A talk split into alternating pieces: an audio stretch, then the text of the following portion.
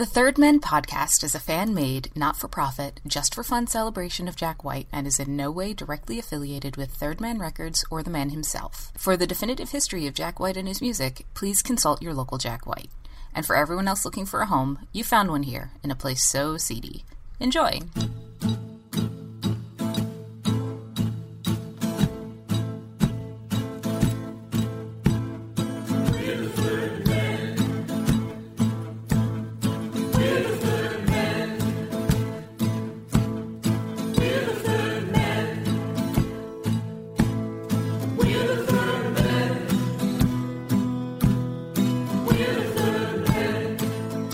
You non-believers, we gonna give it to you Soledad style. Yeah, give it to me, boy. All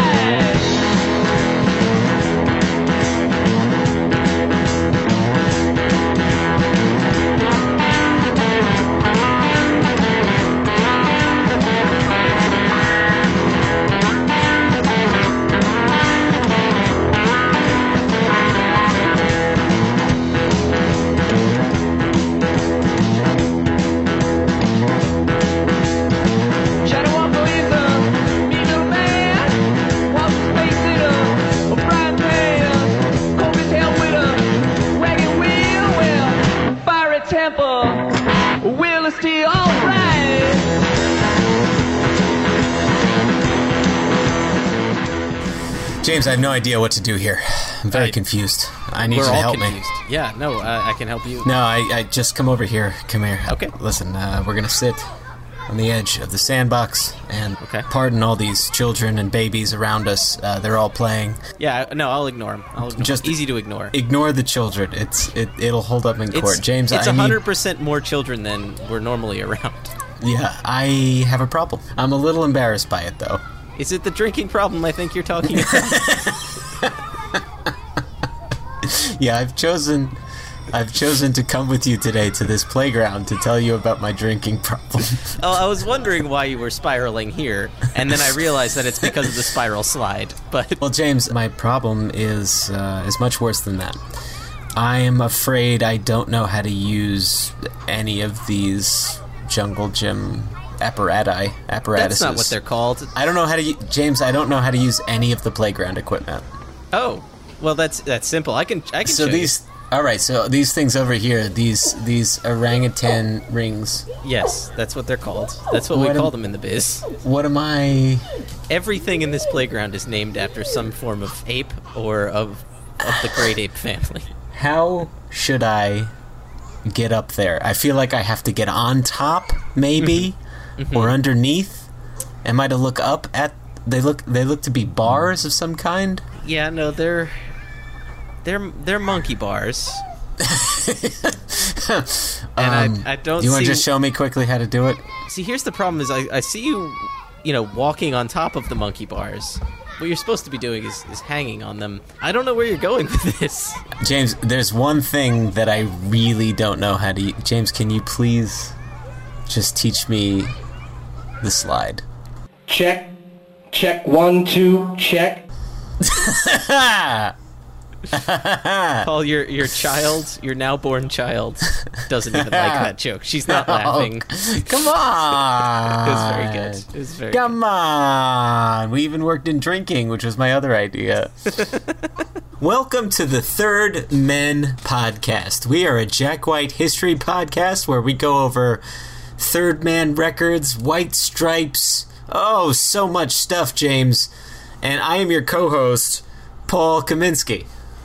I'm your other co-host, James Kaminsky. I like how you named two things uh. and stopped it and stopped it too, uh, mm-hmm. because that's all we're awake for right now. Yeah. Well, well, James, you see, because time is a flat circle, I am not ashamed to admit that this is our first podcast recording after my daughter was born, who I hold in my arms right now, listening public, and I think you may just hear a, a little coo or two if you're so lucky. But, James, fighting through the obstacles that pre- that are presented to us, We we reach you here today to present to you another extended interview. Yes, we do, Paul. We have a very special guest. this week. We've got Mister Johnny Walker on the show this evening. You might know him better from such bands as Henry and June, the Soledad Brothers, and you White Stripes fans out there will know him from the slide guitar bits on the debut hippopotamus album, The White Stripes. Well done, well done. Thank you. Yeah, he, he plays on I Fought Piranhas and Susie Lee. I think he plays on both of those. I believe so. And one of the weirdest interviews we've ever done. James, I've stepped into a wind tunnel. Please forgive me, listening public. And this is definitely turning into one of the weirder episodes we've ever done. It's bizarre. It's odd. It's... It's very strange. A lot of fun. It's cut short. It's great. So you guys are in for... probably one of the weirdest moments we've ever had on the show, and I hope you enjoy it, uh, because we did, and it's something that me and Paul have not stopped talking about with each other since it happened. Yeah. Yeah. So, uh, yeah. Pretty cool stuff. We get to hear a lot of fun information about those albums and uh, assorted hornets and bees and wasps. Yeah. And uh, it's good stuff. That'll all make sense to you soon, listening public. We've got a lot to cover here. Johnny, very nice fella. Love, love talking to him. Really cool experience, actually, just being able to chat. And yeah. He was very nice and made some time after a gig um, to talk to us. So, you know, it's a, it's a, it was a different circumstance than we normally have with guests, but I think a unique one, James. I yes. think that would be fair to say. And we're both great admirers of his music, so it was it was an honor to be able to chat with him. He was very generous with his time, talking with us at a weird hour after a show where he was probably exhausted in a place where other people were trying to get into. So we appreciated any time he was able to give us, and we hope you enjoy uh, this great episode. But before we get into all that, Paul... Yeah, there's something we should stop doing. It's a stop-a-brickin' down. Stop-a-brickin' down. Stop breaking down. Stop breaking down. Please stop breaking down. So, James, this Stop Breaking Down, it comes courtesy of a special guest. Uh, during our Comalina interview, I had said something in error, and a certain special guest who wasn't listening in at all, but who definitely heard later after the show came out, wanted to correct it for us, and um, she's about to do so. Yes, let's get to our our guest Stop Breaking Down segment. We're here with another special guest to live correct something I said. We're joined by my lovely wife, Susanna Roundtree. Hi. Here with this, oh, who is here with a very special message for, Hi. for our listening audience. And it is hello. She's saying that's the message. Hi, li- hi, listening audience. And signing off.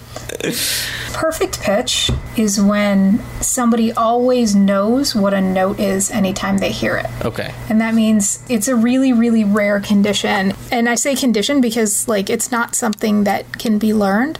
It's something you're either born with or you're not born with. And it's definitely something to do with the way the brain is wired. But as far as I know, they don't know what that is, but it's it's extremely rare, and it occurs in like one of like thousands of people. Hmm. But it's basically, you could ask a person with perfect pitch, like, what's D flat? And they would be able to nail D flat and always know where that is in their heads. Wow.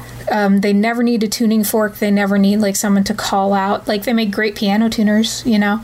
Well, yeah. I mean, which is very de-glamorizing what is kind of a magical skill. Huh. It's not the same as, oh, there's a word for it, but I forget. There's um, a learned pitch awareness that you can have. I think it begins with an R, but I don't remember what the word is. And that's where you can study pitch intervals and study notes and get a pretty good approximation and develop really good instincts for what a pitch is, and you might get pretty close to being able to call out what something is. When someone just plays a note, you might be able to name it, but it's not the same as having perfect pitch.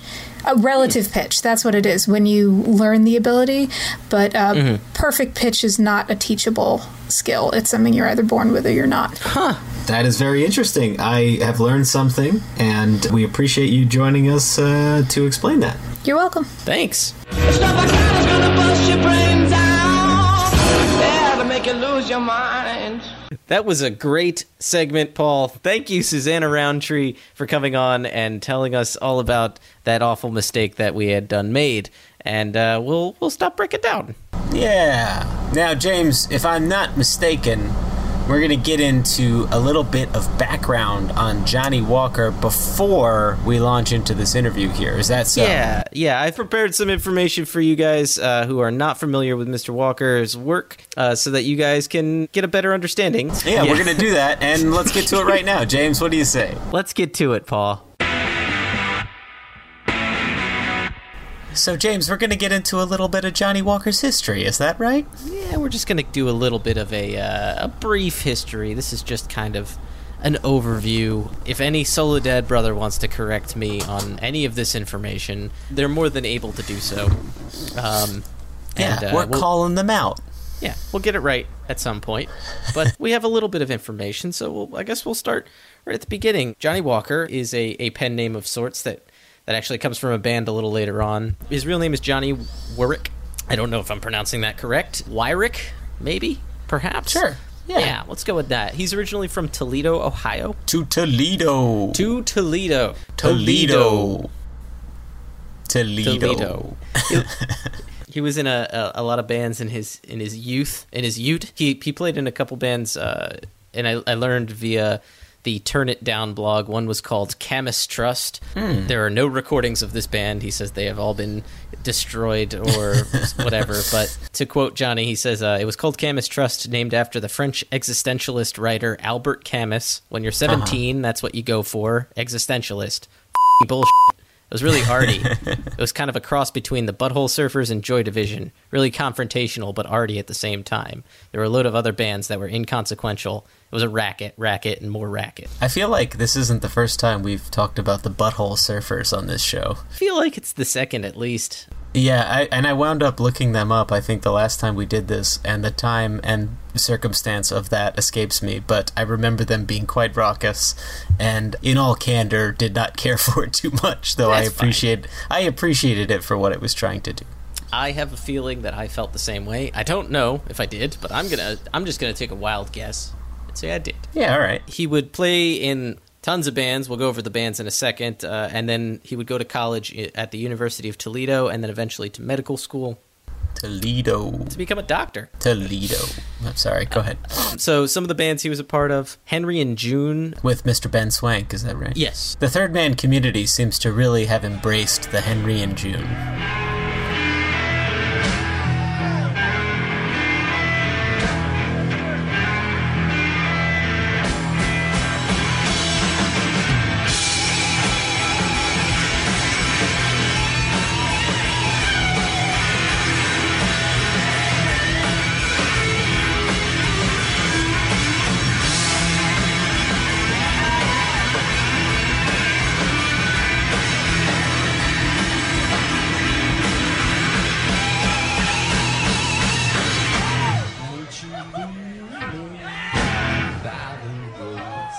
And he joined them in the early nineties. He, and Ben Swank, he was a, a member of this band, Henry and June. It was a Ben Swank, a, one of the co-founders of Third Man, and currently runs it alongside uh, Ben Blackwell and Jack White, the other two founders. And Ben Swank is an accomplished musician in his own right. And uh, I mean, I'm sure we're going to get to more talk about Ben in a moment. But boy, Ben Swank, besides being a beloved character on our humble podcast, has also, you know, just done so much in music over the years, and boy, is that a nut we'd like to crack one of these days. Mm.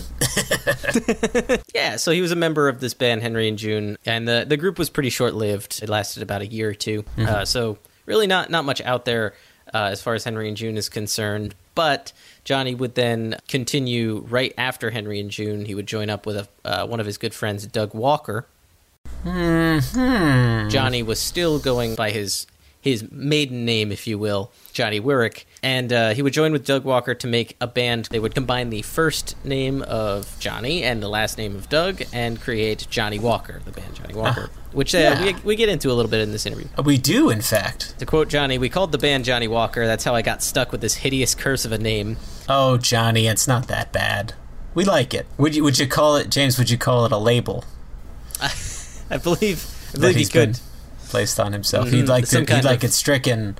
He'd like it to be blacked out from his label.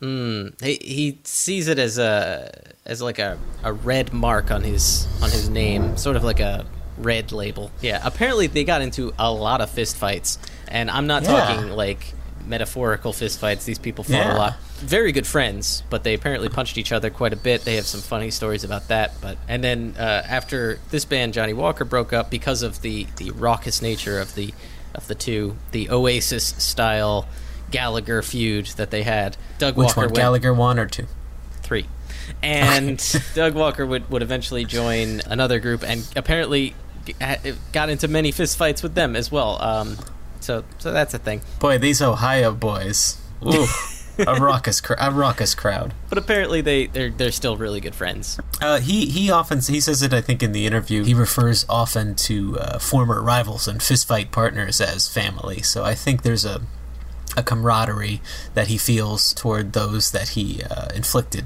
uh, harm and love and respect and admiration and insults, I'm sure, at and all that good stuff mm. in uh, what sounds like an extremely rowdy um, childhood and early manhood. Yeah. I mean, he seems to have a heart of gold, though. Except when it comes to bees, James. Doesn't uh, like the bees. The wasps, not a fan of wasps, but we'll get into that later. Right after Johnny Walker broke up, they still had a show to play, so Johnny asked Ben Swank, former Henry and June bandmate, would be able to step in and sit in on that show. It was supposed to be a one-time thing. And thus, the Soledad Brothers were born. Ah, the Soledad Brothers. Using their ultra super swank powers, Johnny and Swank. Uh, this Powerpuff Girls thing is going oh, too far, oh, okay, and, and yeah. I didn't need it to. I just kept rolling with it, and you know what? That's where I'm at right now.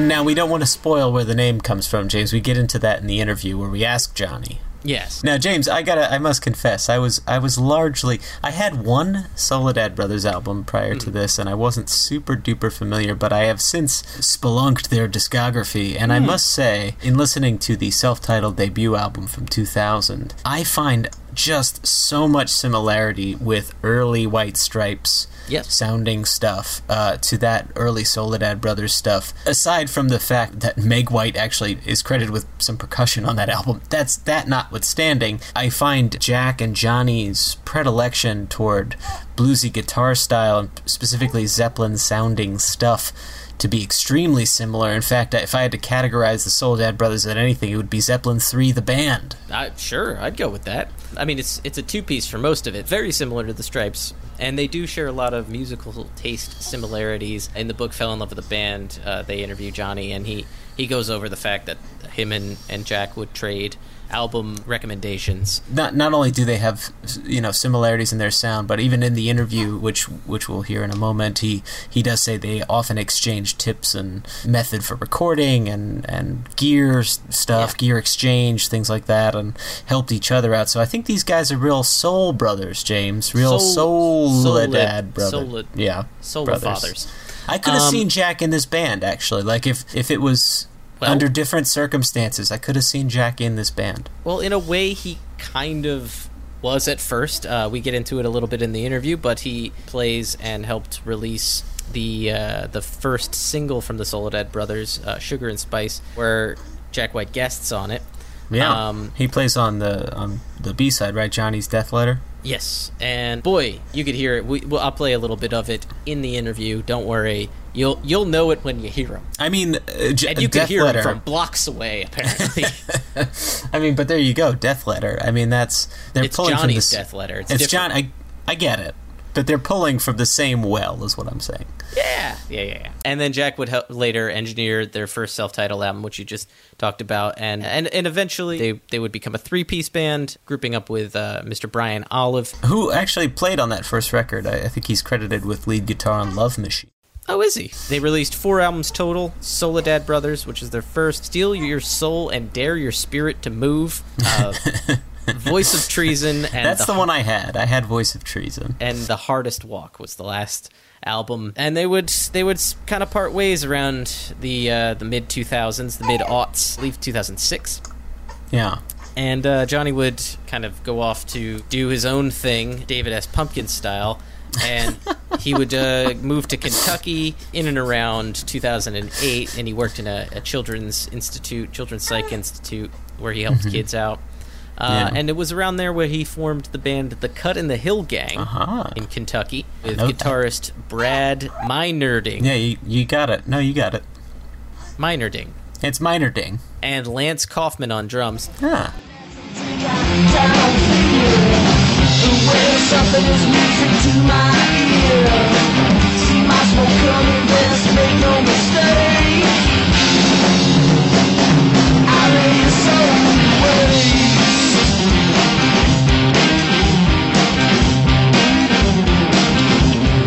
soul in waste. And they released uh, an album on Little Room Records, which was, that, was yes yeah I believe was named after the the White Stripes reference. And the only reason I say that uh, with any confidence is because the album included a cover of Sugar Never Tasted So Good. Aha uh-huh. Now James, so, can I go back for just one moment to talk course. a little bit about Steal Your Soul and Dare Your Spirit to Move? They're released from two thousand two, so in the in the Jack White world, this is White Bloods, post-White Blood Cells, pre-Elephant.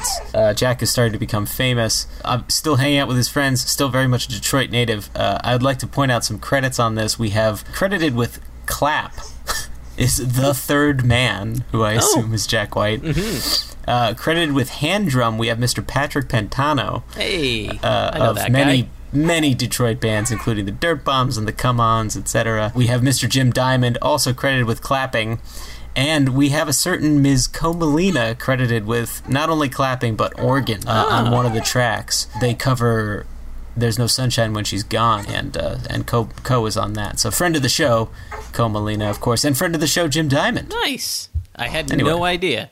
Uh, we will have to press Co in that in the uh, third part of that interview. Yes. Because time is a flat circle, and we definitely haven't recorded part two yet. That's right, Paul. So from there, that was released in around two thousand eight, uh, and he would tour with them for about a year or two. And in around two thousand thirteen, he started playing in his current band, the All-Seeing Eyes.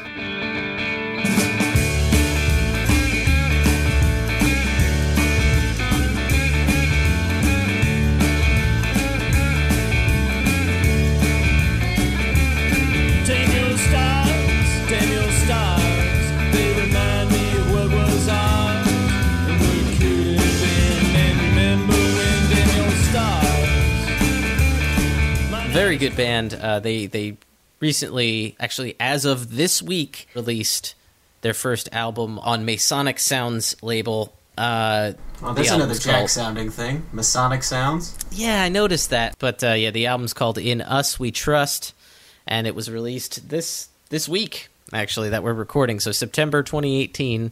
Really? Yep. And so you can get that. It was uh, pressed at Third Man Pressing. That's right. I think Johnny uh, alluded to things being pressed at Third Man recently. So yeah, uh, you know, he's been in, in and around the Jack White world for a while. He's obviously he was started out based in Ohio, but he kind of moved his his base of operations Detroitward. You know, they opened up for the Demolition Doll Rods a lot with Henry and June and with Soledad Brothers, and they, they've just been kind of a part of that community for quite some time. Yes. You could tell that he's still tied to the Ohio community. In the interview, he, he says his, a, a band that he highly recommends being the Greenhorns, another Ohio slash Detroit kind of. Yes, in the one hundred percent not strange way we ended that interview.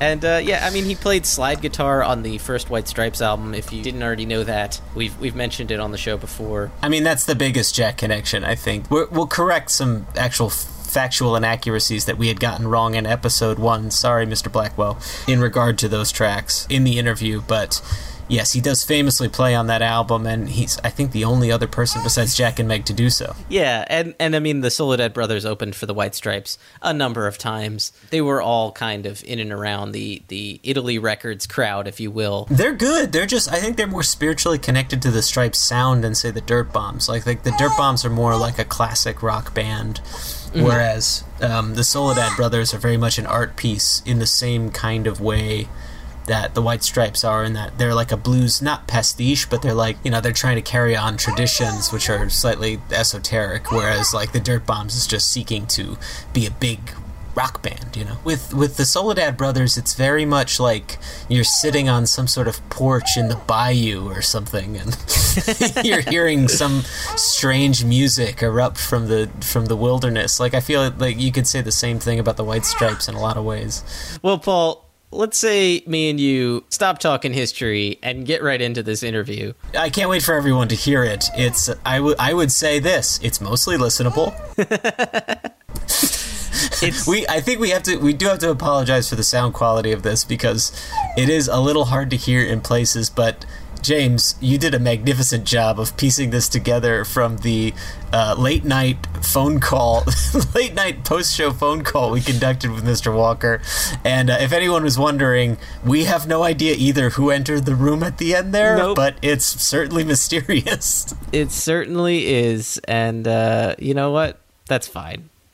It it worked out. And yeah, apologies for the for the quality. Apologies for the lack of preparedness it seems we had, because it was pretty last minute, but it was still an enjoyable conversation. We got some fun stories either way, and uh, I think you guys would enjoy it. Yeah, it's so. it was it was unique in that, much like the Mick Collins interview, we pretty much didn't know it was going to happen until it was happening. For those of you who listened to episode seventy-eight of the podcast, I put a little bit at the end there, uh, the Comalina extended interview, right at the end of the episode where we actually received the phone call completely out of the blue. Uh, so it's, you know, it was one of the more interesting things I think to ever happen on the podcast. And listening to it today, boy, is he a charming fella. He, uh, I think, shares a lot in common with Jack White in that regard. Yeah, agreed. Let's get to it, James. Yeah, let's do it.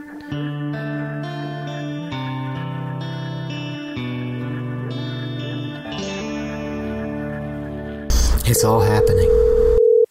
Hello? Okay. Does this work? Hello? Works for me. Hey!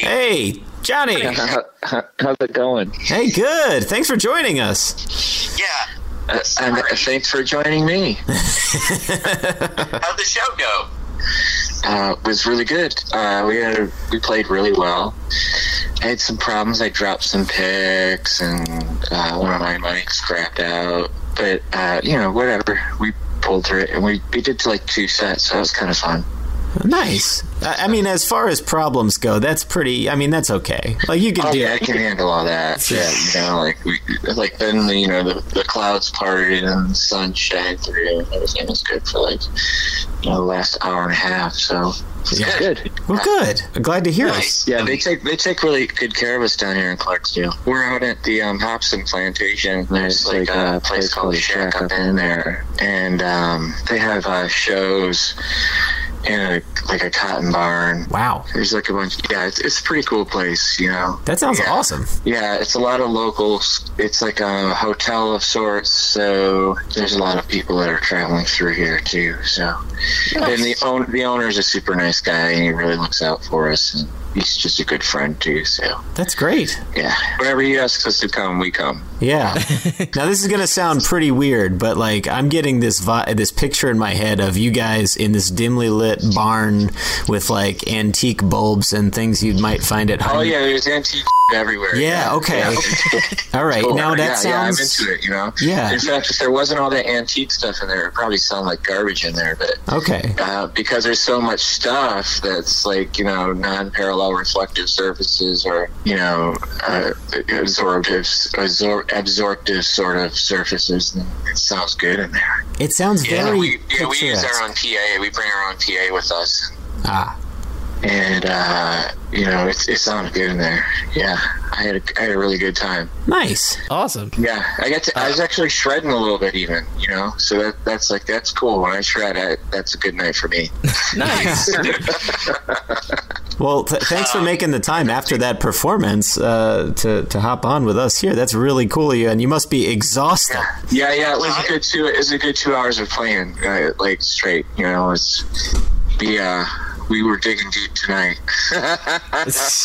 Nice. Well, I know it's been a lot of like a big back and forth. Thank you so much for bearing with me on that. I hope I haven't been annoying oh, no, you no, too much. It's totally cool. It's totally cool. Uh, it, you know, perseverance. You know, it's like you guys, you, you didn't give up. Well, since we are since we are all tired, I'll try and we'll we'll boil the questions down to a cool four hours. Does that work for you? Yeah, yeah, it's fine. Yeah, yeah. I got energy. I got nothing else to do right now. I just play guitar and I'll hang out and answer questions. Go for it. All right. Well, uh, then we'll we'll jump right in it. We'd like to welcome our our special guest today from the All Seeing Eyes and many other bands, including but not limited to uh, Soledad Brothers, Henry and June. Like, you're all over the place. We have Johnny Walker. Johnny. Yeah. Yeah. How's it going? It's, it's going well, thank you. Johnny, can you believe you're here? With you, I know, it's unbelievable. Yes. I know, our reputation has preceded us so much.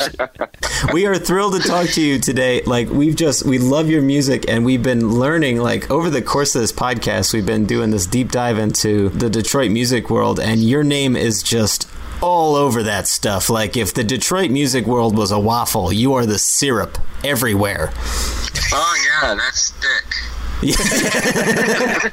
You're sticking to everything, Johnny. You're sticking to everything. Yeah. But you're making it sweeter. You're making it much sweeter. I try. I try. You know, I like to play music, and I it's like basically my social life is uh, centered around playing music. You know, all my friends. You know, we all hang out and play music. It's gonna be fun tomorrow. Like um, my friend Mark Holder, Porkchop.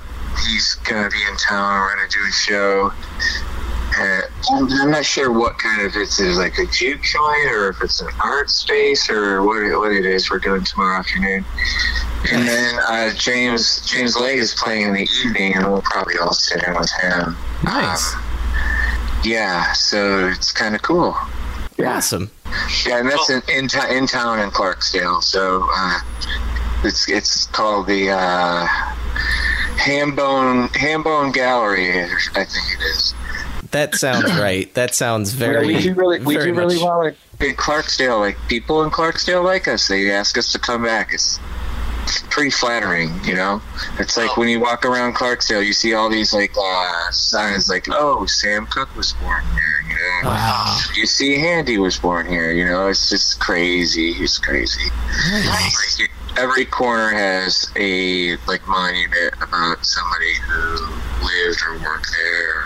You know, it's, it's just nuts. It's a, it's a beautiful place, and everybody's super, super friendly here. And we're well taken care of. And yeah, so it's, it's awesome. worth the drive. It's worth the drive. Yeah, it's worth the eight-hour drive. It's a good getaway weekend. So. That's some real musical primordial soup right there. Oh yeah, yeah, yeah. And it, the flattering part is, you know, like the people who like us here are the, the locals, and they like has seen like everything, you know, and, and like they want you to come back. You know, that's who wants you to come back. You're like, whoa, that's cool. Yeah, it's pretty flattering, you know. Like, the first time I got here, I was like, I gotta tell you guys, sometimes I'm like really loud, you know, and like just just. Go with it. It's gonna be okay, you know. Like, and they're like, "Oh no, we've been waiting for for you to come for a long time, and you can do whatever you want." It's like, what, what, are you, what are you talking about? You're not gonna yell at me for playing too loud? No, no, do whatever you want. Just let us know what you need. Yeah, we got this here barn for you. It's romantically lit. We got everything. Yeah, yeah, yeah. It's oh yeah, you guys would love this place. It's it's classic. It's classic. Yeah. So.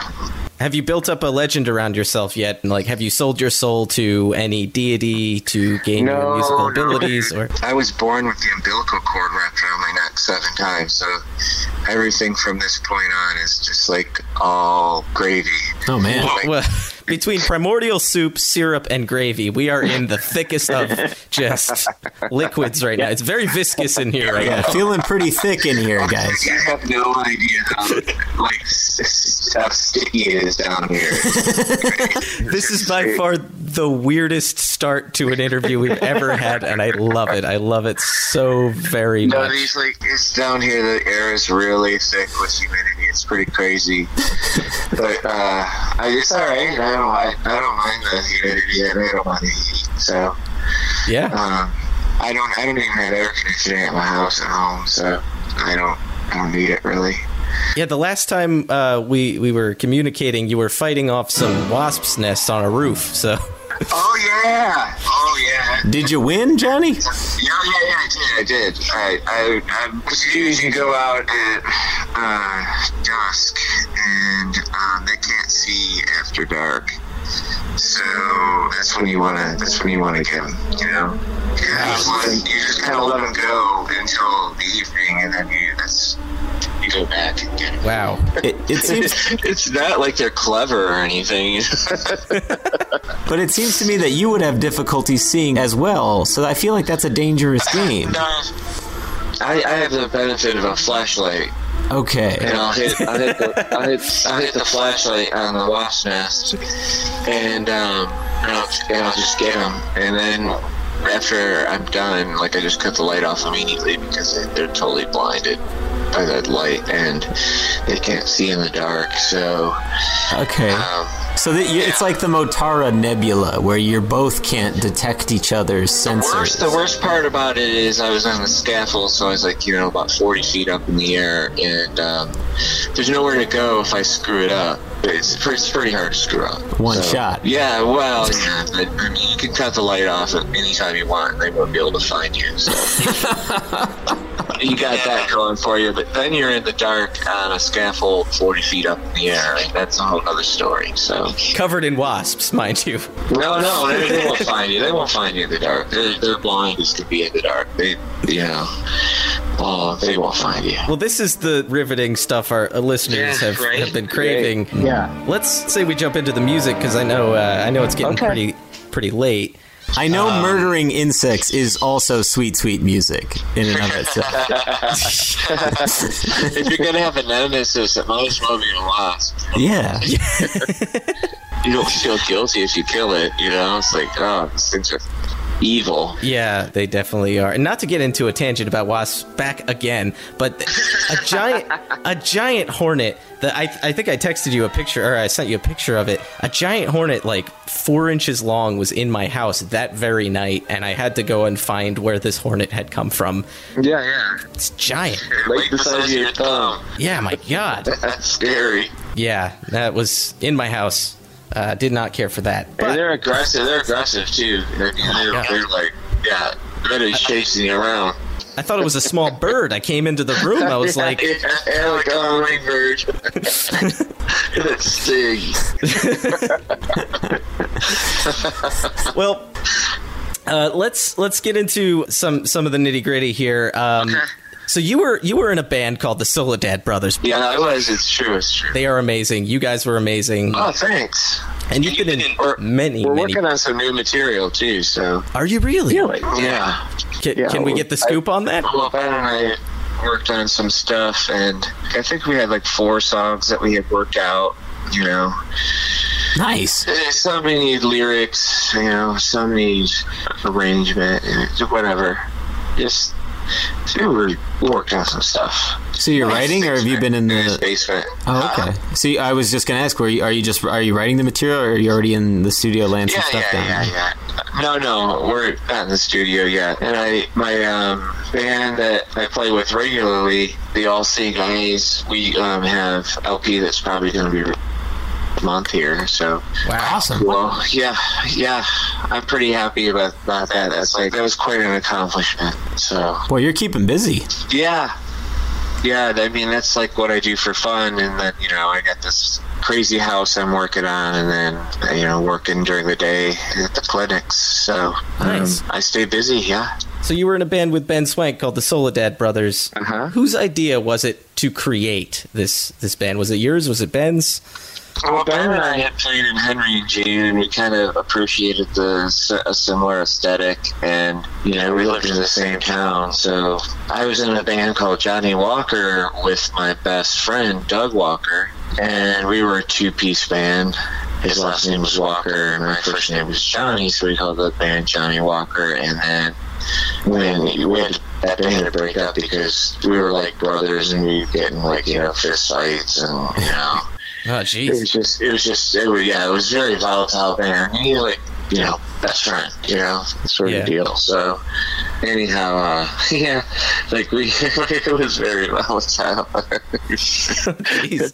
Yeah, he, he was a fun guy to hang out with. Yeah, clearly. yeah, yeah, yeah, totally. But, um, I mean, we laugh, we laugh about it all and shrug it off and go get a beer, you know. Yeah. But um, anyhow, uh, that band broke up, and Ben and I, yes, we had been in Henry and June together, so we decided that we were just going to start another band. And one of my favorite John Lee Hooker records is Live at Soledad Penitentiary, and then me, that baby, I didn't like it like that. When you talk like that, you knocks me dead. Right off of my feet. How, how, how, how. Hey, hey. Yeah, man.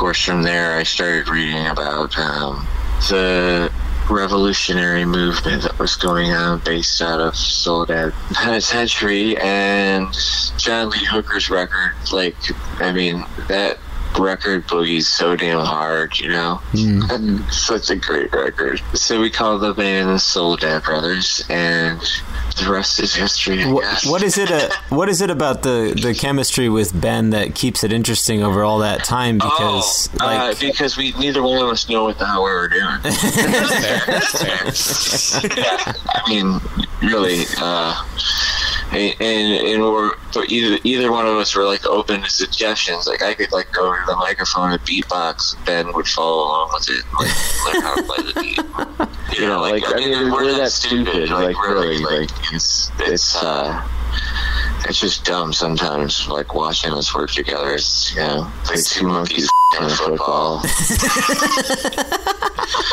I am loving the metaphors in this. So you kind of like inspire each other in, in like a like a haphazard way, like. Oh yeah, yeah, yeah, yeah. We're. Yeah. You know I mean, yeah. uh, I've I've picked Ben up to doing some really dumb shit. And I've seen him like do some really, really ridiculous stuff. I mean, he's he's a wild man. He's, he's mellowed out quite, quite a bit. bit. He's mellowed out quite a bit. Not like he's bad, but um, yeah, he had no choice. Actually, he had he had to mellow out. There, just because he was out of control. But, um, yeah, he's he's a, he's a, he's crazy. He's a wild man. You know, like. Holy cow. I used to watch him dive downstairs. We got, yeah, never mind. I'm not telling any stories. Yeah, no, that's fair. That's fair. Um, I don't want to get him in trouble. You guys used to play a lot of different places, especially like the Gold Dollar seemed to be a oh, pretty, yeah. pretty frequent haunt for you guys. Do you have any, yeah. any good memories of the club? Um, I it, the thing that I liked about it, but that like, made me realize it was kind of a special place was the fact that when you uh, watched a band, when the bands were playing, people would sit on the bar yeah. and watch the band, you know? Like, I thought that was really cool. I was like, I was like, wow, I've never seen a place that'll just, like, let you sit on the bar. You know? Like, you know what I'm saying? Like, yeah, that's, no, that's, yeah. Cause... That's f***ing awesome. Yeah. You know, it's like, it was, it was a little tiny place, and it was just, it was gross. I mean, let's face it.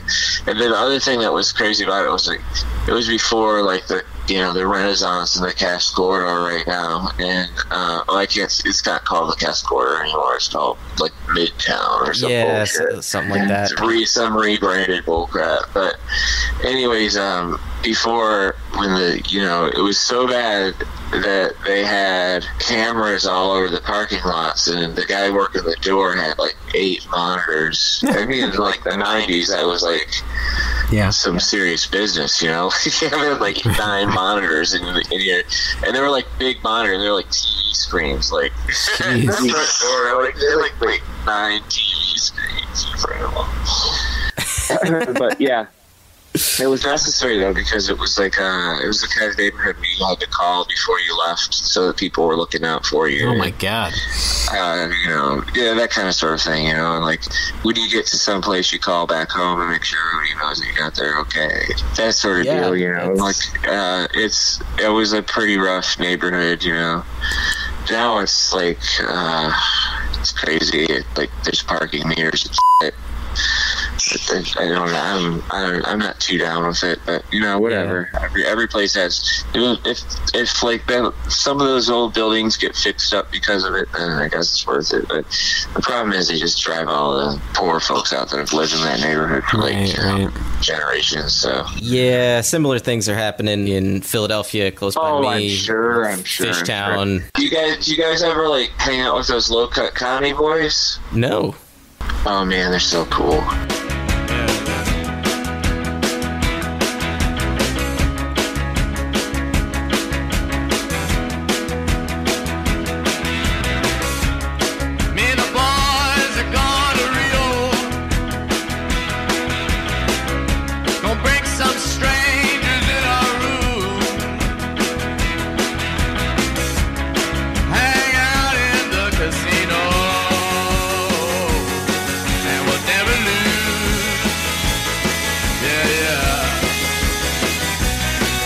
From Philadelphia. Oh, I thought maybe you might know them. I should get to know them though. Yeah, they're good. They're good dudes, and uh, they're like pretty um, talented guys. And uh, I've done some recording with them lately. Uh, they just recorded uh, at Ardent Studios. And, oh yeah, in nice. Memphis, and they, yeah, they like invited me to come there twice to come record, and they uh, also invited me to come down and record down at Fame Studios, which is pretty pretty amazing experience. Yeah.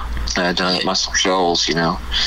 So, uh, but yeah, that Low Cut Connie band is seriously like legitimately talented guys, you know, and super super high energy kind of rock and roll stuff, you know. That's great. They, they, I knew they were like kind of special when I saw them like unload their gear, and they would like haul like an upright piano around with them. Holy crap! Yeah, right. Like that's that's like dedication, right? Yeah. And, and it wasn't just any piano. I mean, like these dudes are like jumping off the top of the piano, the piano's in the middle of the stage, you know, and they're like. You're like, uh, dude, like dancing on top of their piano. I mean, like it's just like super high energy. They're crazy poor roadie. Shit. No, they don't have a roadie. They do it all themselves. This is all done by themselves. They, they, uh, you know, the drummer Larry. He's, he's like, he'll, he'll do drop and do forty push-ups, and then like go and like lift the f- piano into this band. Like these, these guys are super hardcore, man. For real.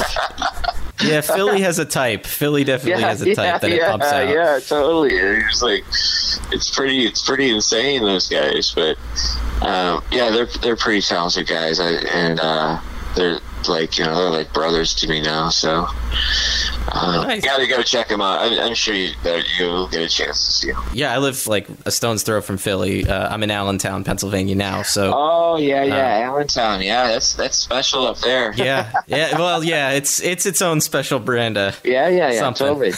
Yeah, yeah. It's a steel town that's that's on the upswing, I guess. Um, yeah, yeah, no, no. Like uh, I, I know all about steel towns because like Ohio's loaded with them. Yeah, yeah. Like same difference, you know. It's a, but it's a different. It's different than like a manufacturing town, right? Right. You know, right. It's much different than a manufacturing town. You know, like steel towns, like they make steel. You know, they manufacture well, steel. Well, all those kinds of factory cities and stuff. It seems to attract a lot of musicians. Yeah. Well, you know, in Toledo, like there's, there's really.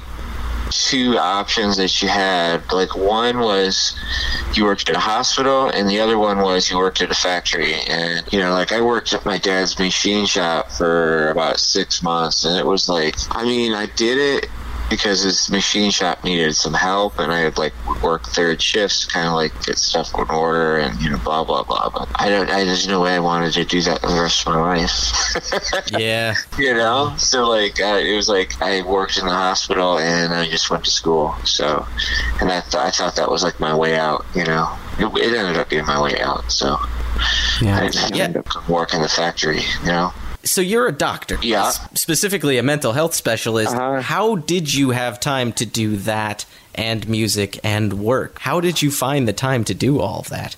Well, you know, like, up until I got into medical school, which was like nineteen ninety-eight, I was just, like, hanging out and playing music and going to school, you know. That's just, like, all there was to do, you know. That's how you stay out. That's how I stayed out of trouble. Was I just went to school, and I could, no matter how bad I would screw something up in my life, I never screwed up at school. Yeah. It was amazing. I've never, yeah, like, I never had any problems with school.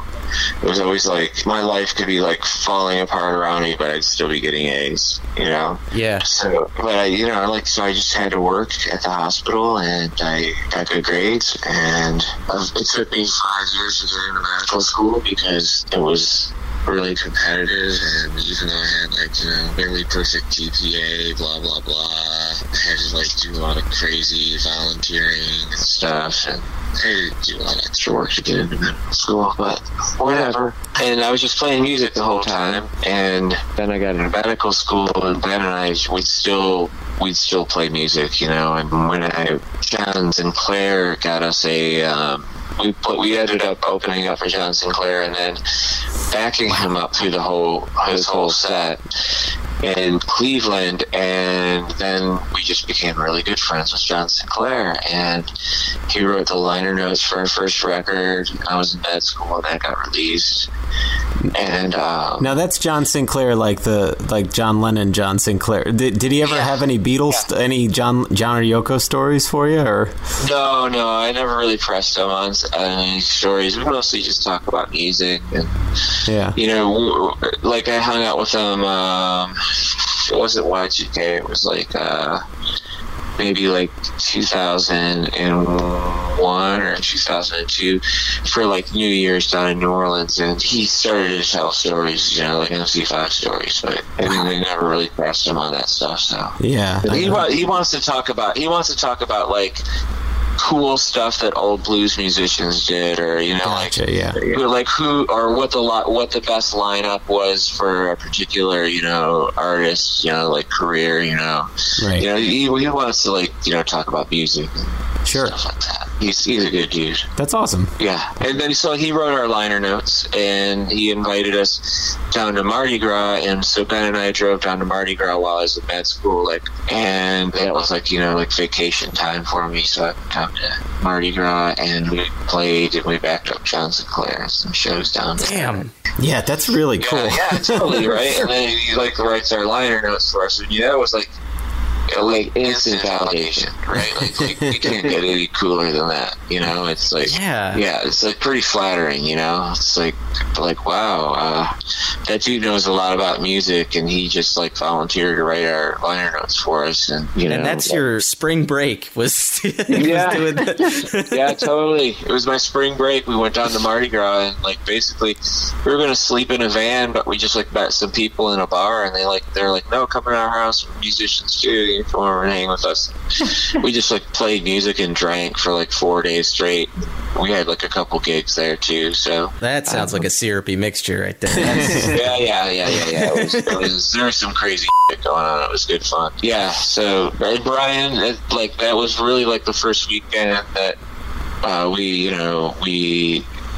We, like, really, like, hung out seriously with Brian Olive, and, you know, he was, like, one of the musicians who was just, like, you know, would stay up, like, two days with you, like, just playing music, like, straight through, you know, like, just not stop, non-stop, you know? Yeah. He's, yeah, he's, like, all about playing music all the time. It's, like, legit with him, so. I mean, it sounds before, like... That was before he was in Soledad Brothers, so we were just, like, yeah. hanging out and partying and play music, you know. Well, tell us a little bit that, about that first Soledad Brothers single on Italy. How did you and, I mean, did Dave Buick approach you to record it? How oh, did, yeah, how yeah, yeah, yeah. He, he, like, he approached us. He just asked us if we wanted to do it. I mean, we kind of knew him from around, like, uh, he was, like, much better friends with Jack at the time. Yeah.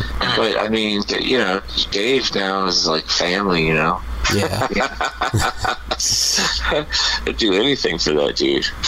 was, was he in The Go when you met him, or is that post Go? Uh, yeah, yeah, yeah, yeah. He was, yeah. Okay, yeah, cool. Um, he was in The Go, and um, it was like Bobby played guitar, and Johnny Crowder played guitar, and Dave right. played bass. And then Jack joined The Go, and uh, Bobby just, just sang. But I, to be honest with you, I, I always liked The Go best when Bobby played guitar.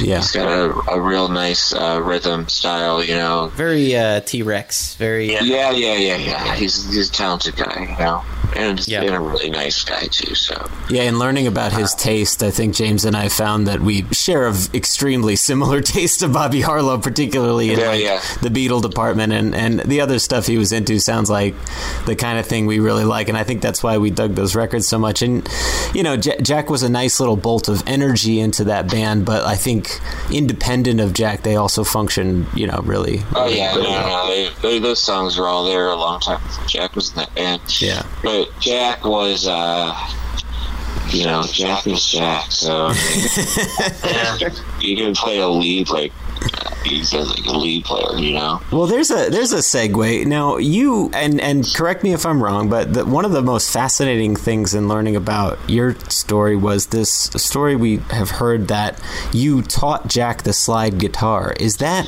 No, it's, it's, it's, that was like something that was blown out of proportion. Okay. Okay. The, the real story was I was like uh, I taught I, I told an enemy interviewer that I taught Jack how to play an alternate tunings. Okay.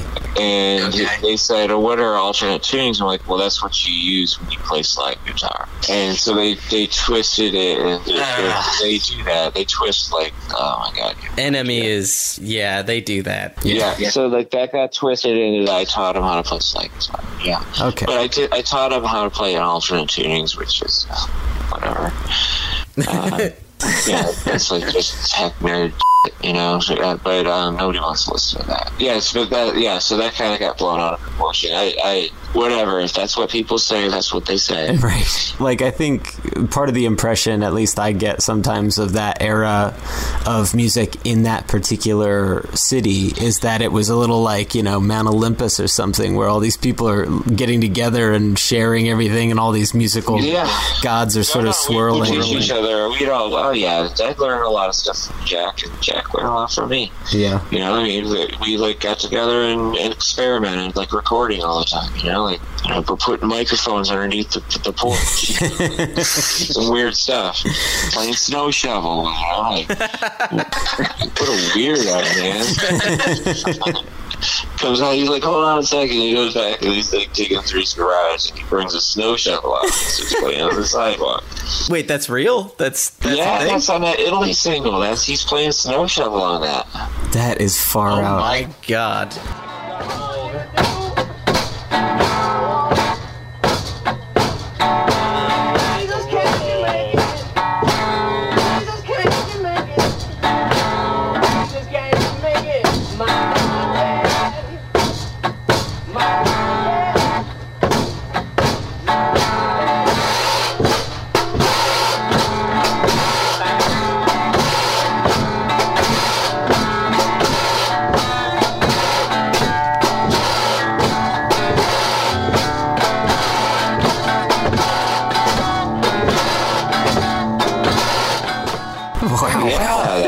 Like uh, the B side is is uh, him playing snow shovel. Yeah, yeah. True story. That's that's something else. That's um, a good. That's a good. That's a pr- perfect example of how things worked back then. Yeah.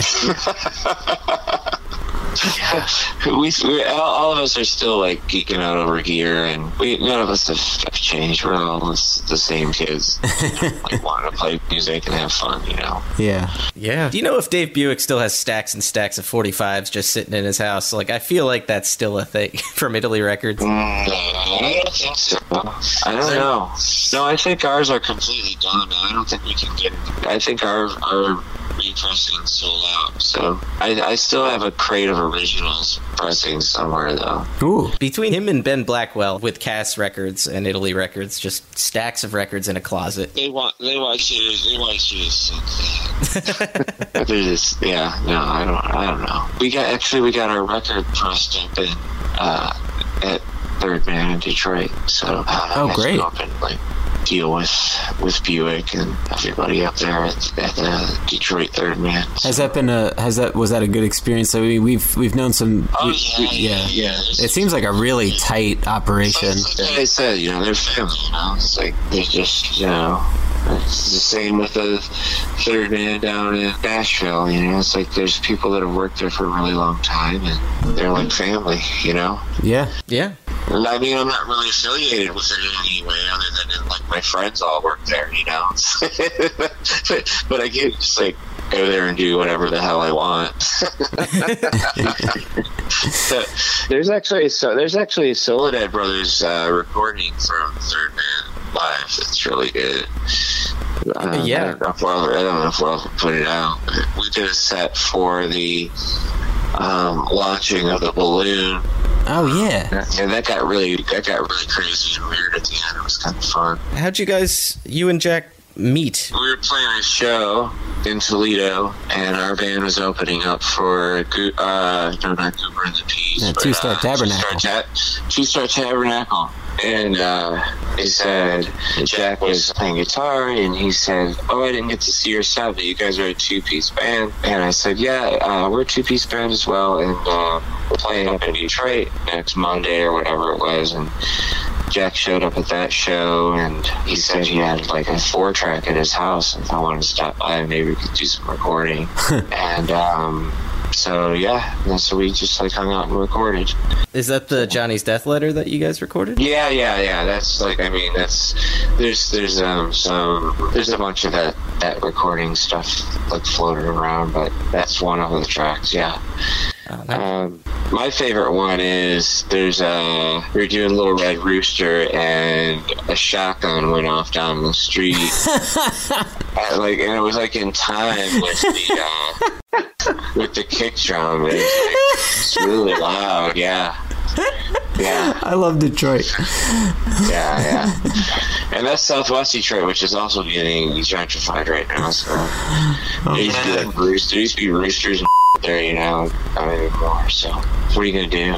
You know? Yeah, anyhow, it's it's a weird thing. Yeah, it's got a lot of lows. Yeah, you know, it's there's good, there's good and there's bad, but poor people are still gonna have have to have some place to go. But it's almost like the. Uh, reverse donut hole theory where you have like a burnout core of the city and then like, you know, the suburbs, like, and now like I think poor people are gonna just get all pushed out to the suburbs and, yeah, and, and rich people are gonna want to be like near the center of the city, you know? it, it's weird you say that. I mean, I'm in Los Angeles and that is a great example of how the center of that donut hole is still holding strong. Like yeah. the the the core of that city is just it's rough. It's pretty rough. But the instant yeah. you get outside of it, it starts to get better. But it's just I don't know. They they they keep finding new places to gentrify, and then the poor people just move other places, and it just keeps pushing the problem around. And suddenly you have yeah. this huge homeless population, and no no idea yeah. what to do about it. Other than throw your hands in the air and go, isn't this horrible? So it's it's yeah. frustrating, you know. Yeah. I work with homeless people um, at the psychiatry practice. That's what I do during the day. Yeah, you're doing good work at least, and yeah, yeah. you're able to entertain people by night, like some kind of uh, oh, reverse it's, Batman. It's, um, it's, it's funny, it's, it's kind of true. There's a title for your next for your next record. It's Reverse Batman. It's like people have said that my house is like the Batcave, but it's like reverse, you know.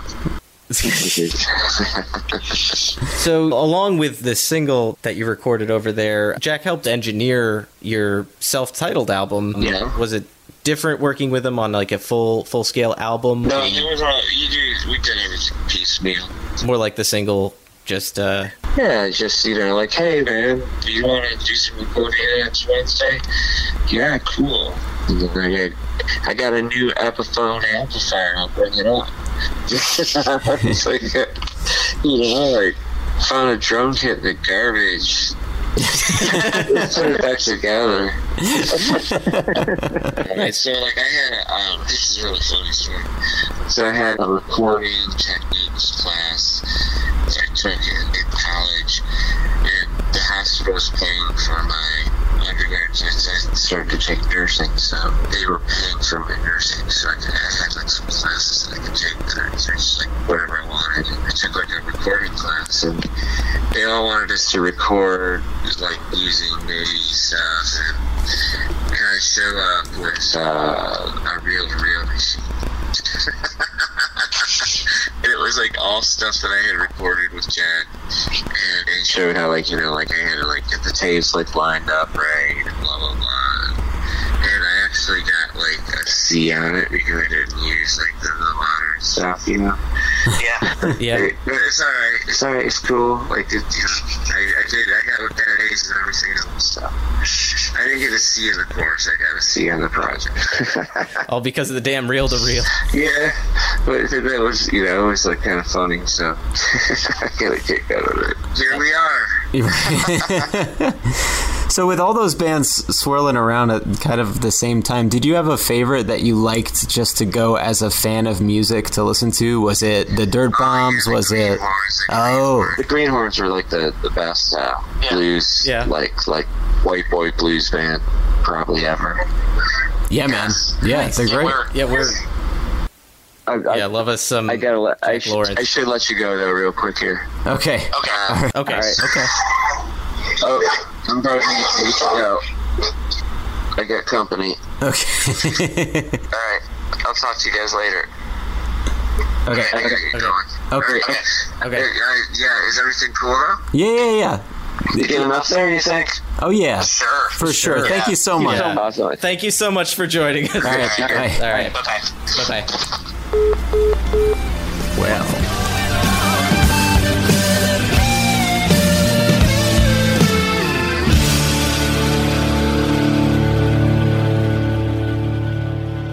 Oh, we're back in the wind tunnel. That was a wonderful interview with Johnny Walker, and it ended, I uh, some might say, when it should have. Yeah, it ended perfectly. He's a delightful man, and he has some really fun stories. We were pleased as punch to have him on the show. Mmm, punch. Uh, almost didn't. Almost didn't happen. Almost didn't. Ha- couldn't have. Easily couldn't have happened. Thank you again, Johnny Walker, for joining us on the program. You're tremendous. We hope to have you back on to talk about pest control. And we're going to get to some shout-outs here. I love to shout at people. Yeah, shout people. We're both frantically opening documents and web pages. It's fine.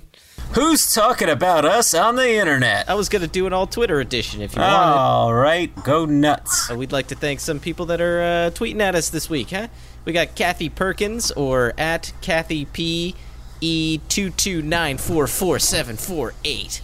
Thank you, mm-hmm. Kathy Perkins. We've also got Kelly H, Vetter Gabriel nine. We've got the Medicine Dolls. We've got Marussia, we've got B Blogger Official, uh, we've got Snow White, Maria June Garvin. Thank you guys so much. T Gong. We also have Moo. It's just Moo, or at Moodoo seventy-two seventy-two.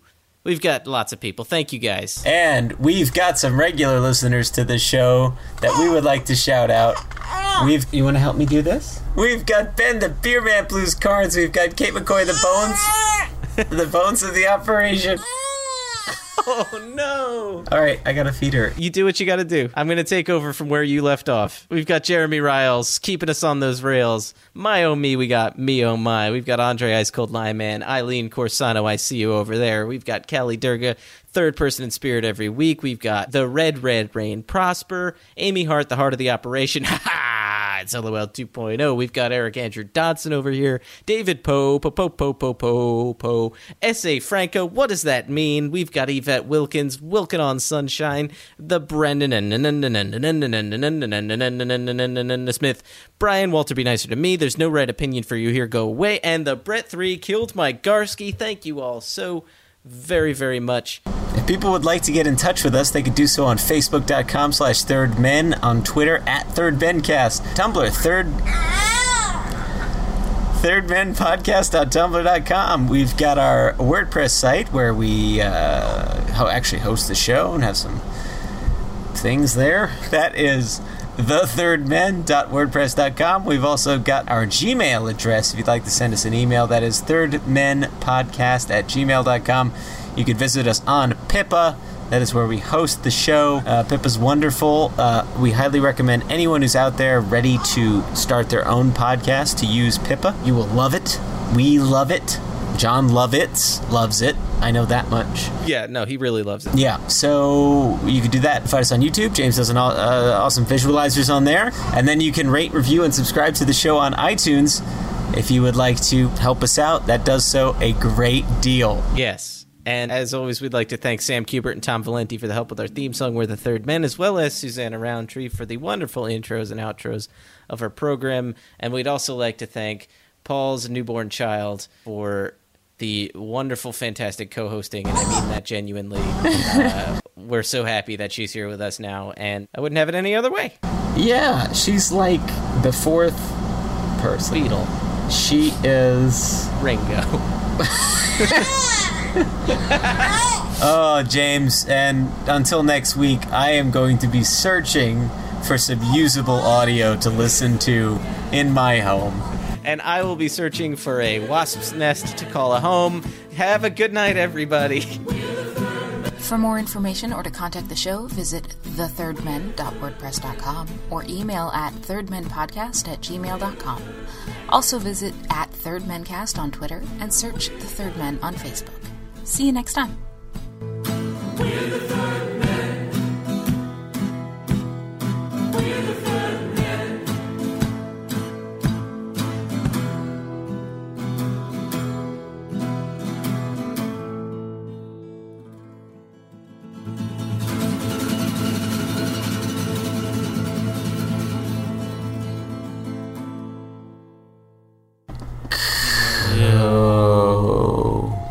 Picking up the baby back here?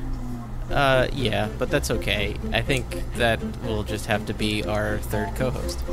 Okay, I'm just gonna get, I'm just gonna have a slug of rum so I don't sound like I'm as exhausted as I am. Okay. And I found one last caffeinated beverage that just so happens to say Champion on it. That's you, Paul. I had a stupid idea for a Johnny Walker skit. You want to do that? Yeah, sure. To present to you another extended interview of the cat who has broken into the bedroom. Welcome to the Third Men podcast. Oh. It's fine. Hold on. Okay. Hold on. Enjoying the big kids? You want to enjoy the big kids, Paul? Oh, you son. All James can see in the Skype camera is a little hand I and see, a little foot. Yeah, I see limbs of flailing.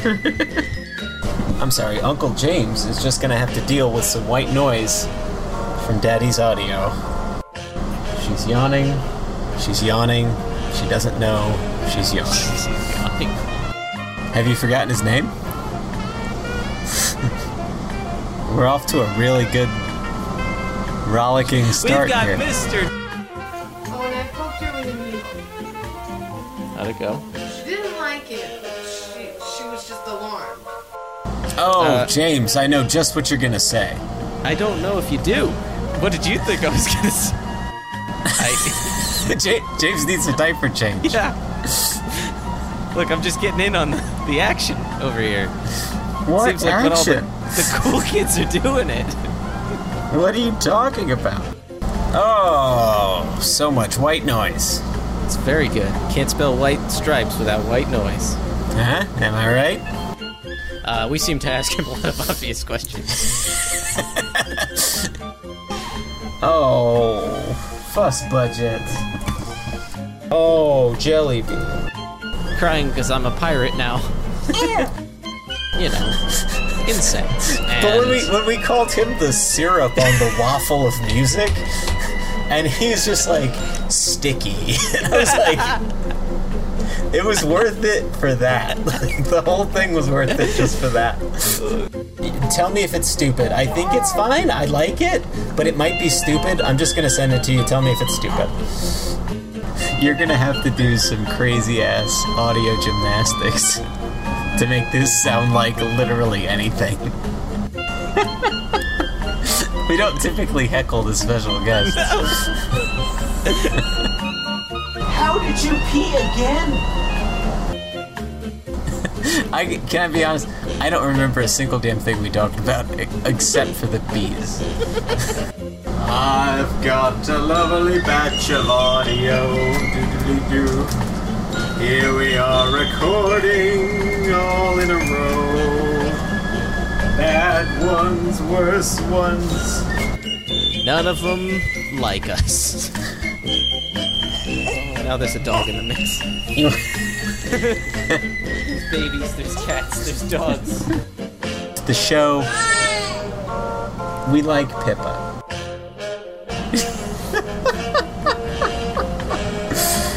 Holy